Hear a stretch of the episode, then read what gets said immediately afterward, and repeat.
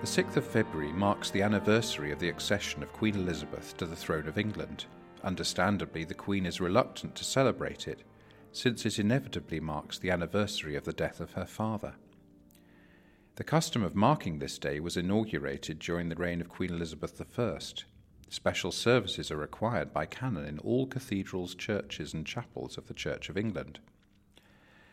Psalm 122 has been sung at the entrance of every monarch at their coronation since Charles I in 1625.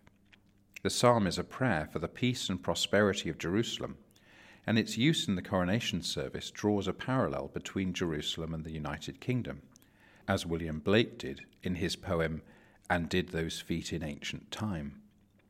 The most famous setting of Psalm 122 is Hubert Parry's I Was Glad which was first performed at the coronation of Edward VII in 1902. The well known introduction was added for the coronation of George V in 1911. At the first performance of Parry's arrangement at the 1902 coronation, the director of music, Sir Frederick Bridge, misjudged the timing and had finished the anthem before the king had arrived, having to repeat it when the right moment came. Bridge was saved by the organist, Walter Alcock, who improvised in the interim.